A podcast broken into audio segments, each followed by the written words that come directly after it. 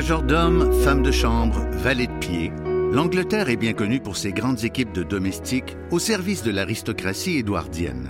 Ce qui est un peu moins connu toutefois, c'est que ce mode de vie, à la manière de Downton Abbey, existait aussi au Québec chez certaines familles de l'aristocratie anglophone montréalaise du début du siècle dernier. C'était le cas, entre autres, de l'influente famille Reeford. Les Reefords sont particulièrement connus au Québec grâce au magnifique jardin de métis créé par Elsie Reeford pendant l'entre-deux-guerres et admiré encore chaque année par des milliers de visiteurs. Après avoir offert au public plusieurs expositions sur les illustres propriétaires du domaine, la direction des Jardins de Métis nous propose de découvrir le quotidien de leurs fidèles domestiques. Ce balado de trois épisodes nous invite à suivre la correspondance fictive de Simone, femme de chambre nouvellement engagée, dans laquelle elle raconte à sa sœur Janine les hauts et les bas de sa nouvelle vie au service des gens riches et célèbres.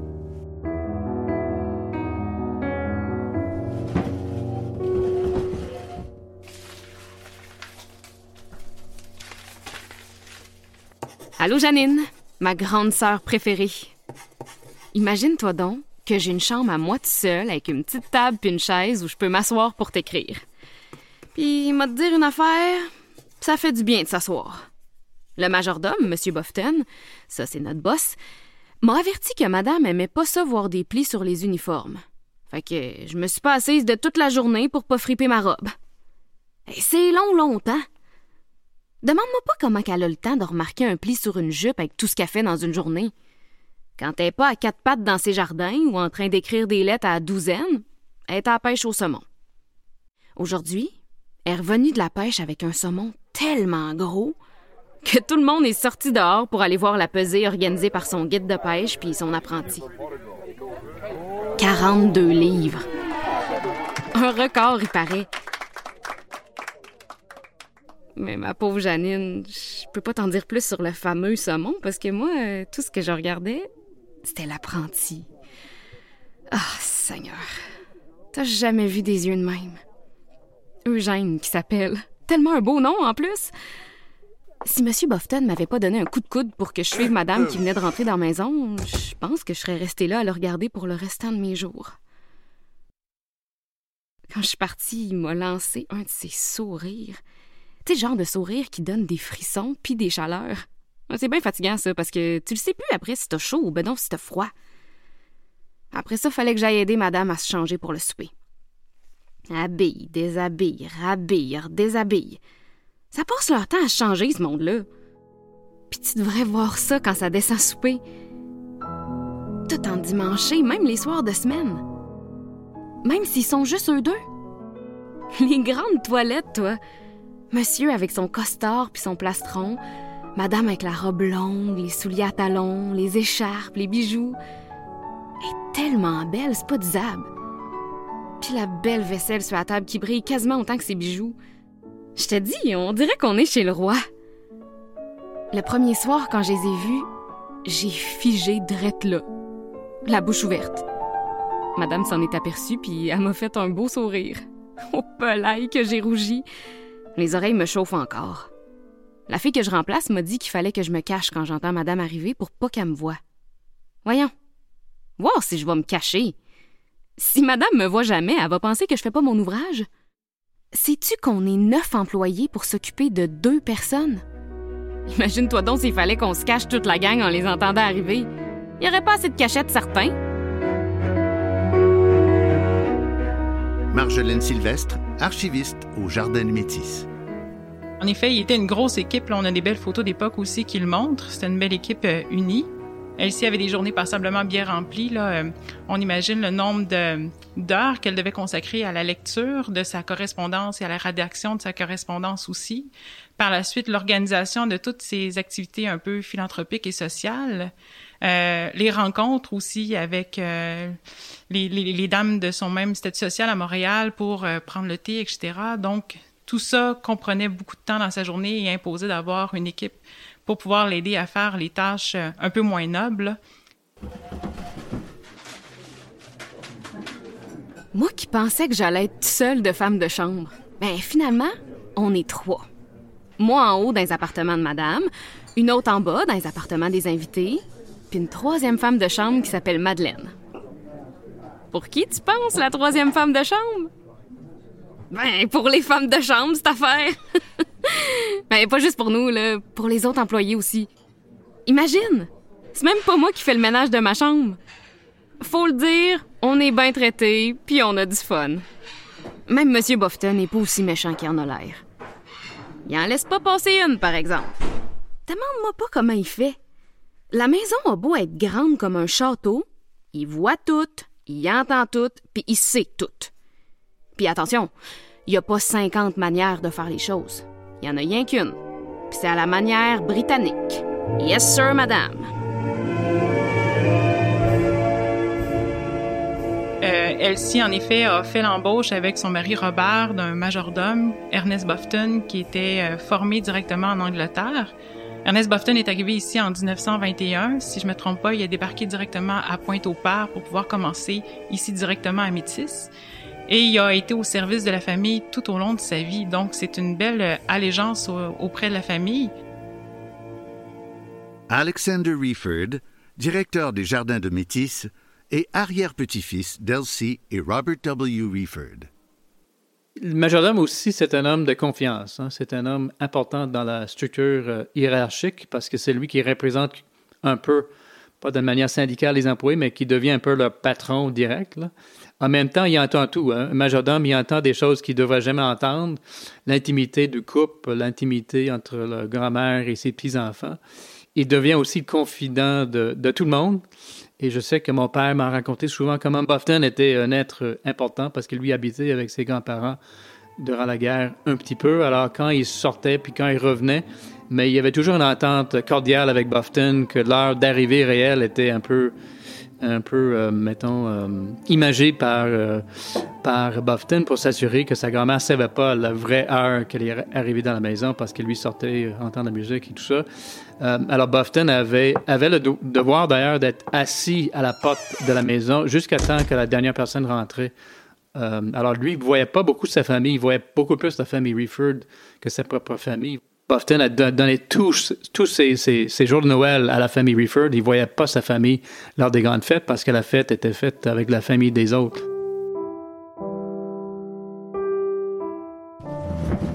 Bon, Janine, ta Simone l'a échappé belle. Faut que je commence par te dire qu'ici, l'après-midi, ils vont tous se coucher. Pour vrai? Voir si moi je vais me coucher dans le jour. Fait en attendant que madame se réveille, j'ai décidé d'aller faire une marche de santé sur le bord de la rivière. Je le sais que tu ris de moi, là.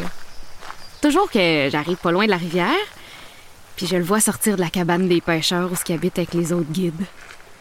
Quand il m'a vu arriver, il a sorti son sourire à mille piastres puis il s'est approché. Mais au moment où il arrivait à côté de moi, Madeleine, la femme de chambre des femmes de chambre, est arrivée en courant. Madame vient de se réveiller puis elle te cherche. Envoie à la maison avant que M. Bofton s'aperçoive que t'es pas là, qu'elle crie à tue-tête. Ah, avant qu'elle me saute dessus pour me ramener à la maison, Eugène me dévisage puis il dit C'est quand ton après-midi de congé euh, Dimanche que j'y réponds. OK, dimanche deux heures à Pointe-aux-Snelles, puis il est en courant. Qu'est-ce que tu fais là? que Madeleine me dit. T'as pas le droit de fréquenter les autres employés. Tu vas te faire mettre à porte si tu te fais pogner. Ben voyons, comment ça? J'ai dit? Ben parce que c'est le même, c'est tout. Pas le droit de fréquenter, puis pas le droit de te marier si tu veux continuer à travailler ici. C'est l'importation des, des, des, pratiques euh, britanniques. Hein, et c'est certain que tous les grands domaines en Angleterre, il y avait un, staff, un household staff, qu'on dit en anglais, euh, qui, qui, habitait euh, dans les grandes maisons bourgeoises de l'Angleterre, il habitait la maison. Mais c'est la tradition quand même que lors du mariage d'une femme, elle devait s'extraire du service, en fait. Elle devait ne plus dévouer sa vie à la famille de ses employeurs, mais à sa propre famille. C'est dans les mœurs un peu protestants de l'époque.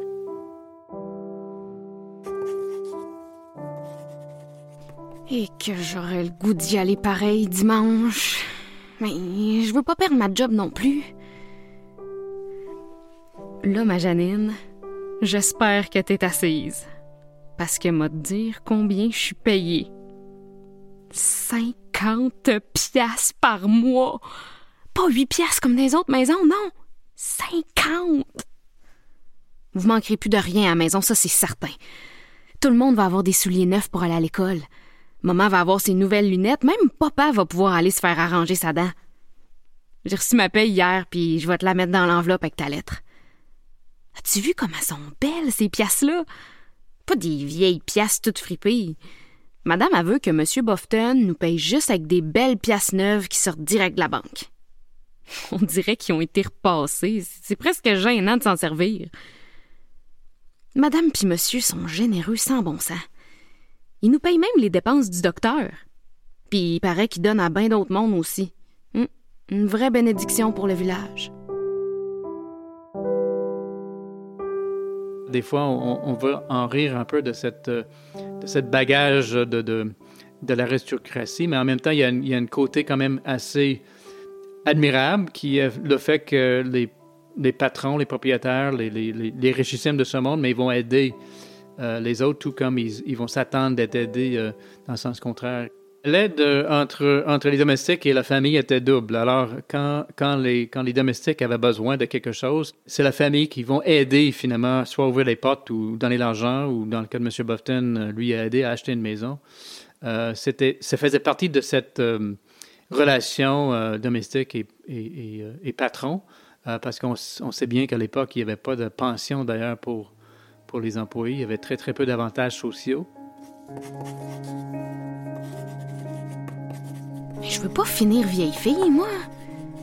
Imagine si c'est l'homme de ma vie, puis je passe à côté à cause de mon ouvrage. D'un autre côté, avec la misère qui s'étire puis les rumeurs de guerre, c'est peut-être pas le meilleur moment de penser à l'avenir.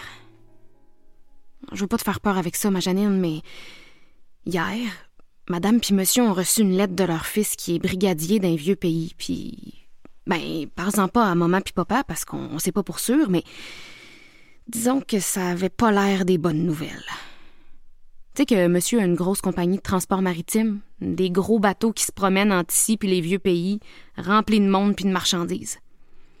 Quand ces bateaux-là passent devant la villa, ils font même aller leurs sirènes, puis nous autres, faut leur répondre en courant comme des perdus jusqu'au bout du terrain pour aller baisser le drapeau de l'Angleterre qui est en haut d'un gros mât. En tout cas, il paraît que ça a été bien dur pour sa compagnie pendant la Grande Guerre. Ah, ma Janine, je peux pas croire que tout ça pourrait recommencer. Voilà, il était euh, à l'affût des nouvelles et sans doute perturbé à la fois parce que Robert Reefer gère une compagnie de navigation, euh, et on sait bien que dans la Première Guerre mondiale, la navigation fait partie des, des, composants de l'économie les plus affectés. En fait, les paquebots ne pouvaient plus voyager, les bateaux étaient coulés. On savait que les Allemands avaient développé une flotte de sous-marins performante, les U-boats, qui vont d'ailleurs venir à Métis euh, pour couler un bateau euh, devant la Villa Stavane en 1942 ils étaient inquiets, ils étaient très euh, conscients que leur fils aura pu être une des premières victimes de la guerre, étant un haut gradé de l'armée britannique euh, dans un régiment important. Alors, je pense qu'il y avait une double inquiétude qui, qui devait, comment dirais-je, animer la maison, puis toutes les discussions. Qu'est-ce qu'on fait, le Canada? Qu'est-ce qu'on fait, nous, comme famille? Qu'est-ce qu'on fait avec les petits-enfants? Va-t-on les évacuer? Euh, va-t-on y aller comme j'ai fait en 1914-15? Est-ce que je, euh, comment est-ce qu'on va vivre ça? Est-ce qu'on aura la guerre chez nous? Euh, bref, sans doute la, maison était pleine d'inquiétudes. Et d'ailleurs, Elsie en fait mention dans ses carnets de notes puis dans ses articles où on voit bien que la, la guerre et la possibilité de la guerre pèsent lourd sur son esprit.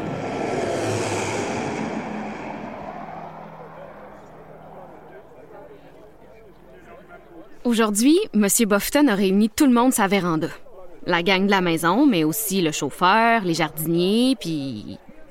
Ben oui, Janine, les guides de pêche aussi. Ah, j'essayais juste de pas trop regarder Eugène parce que je voulais rien manquer de ce que M. Bofton disait. Avec un ton bien solennel, il nous a annoncé que son Excellence, le gouverneur général du Canada, s'en venait en visite la fin de semaine prochaine. Il dit que recevoir le gouverneur général, c'est comme si on recevait le roi lui-même. Et t'aurais dû voir les faces se crisper.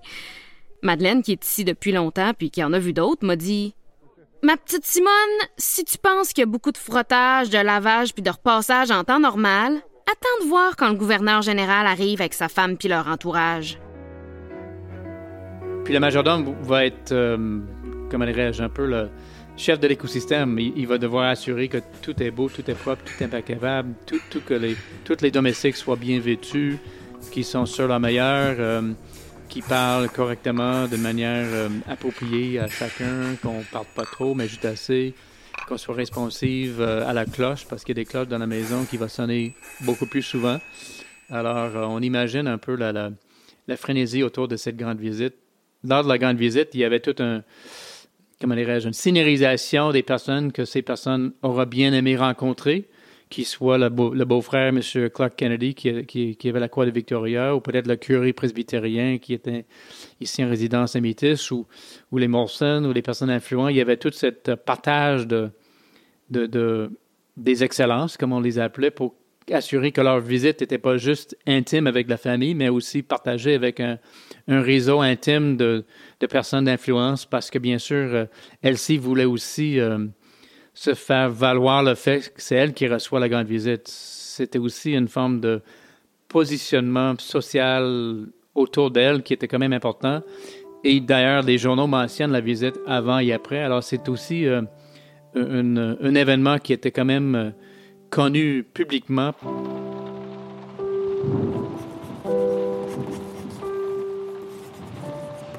Allô, Janine? Ouf, quel monde est énervé ici.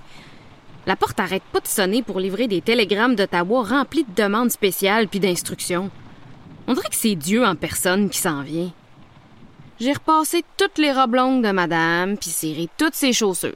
J'ai frotté l'argenterie, lavé tous les rideaux de la maison. Entre toi puis moi, je vais avoir mérité mon après-midi de congé demain. Ben oui, j'ai décidé d'y aller. Inquiète-toi pas, je me ferai pas pogner. J'ai un plan. Puis madame se rendra compte de rien parce qu'elle va sûrement penser encore toute sa journée d'un jardin. Tu faudrait surtout pas que le gouverneur voie une fleur fanée ou une feuille jaunie. C'est sa fierté, ces jardins à madame. Puis elle a bien raison. Son beau, c'est pas disable. Après le souper, M. Bofton nous a amenés dehors pour nous apprendre à faire la révérence au cas qu'on tomberait face à face avec le gouverneur. C'est pas un pliage effrayant avec le front presque à terre, c'est juste un petit coup de tête discret, les yeux baissés. J'ai pratiqué, puis euh, je m'en venais pas mal bonne. Mais il a fallu arrêter puis rentrer parce que s'est mis à pleuvoir effrayant. Misère! Je, je sais bien pas par chez nous, mais ici, ça tombe sans bon sens. Puis tout en gros moton de glace à part de ça.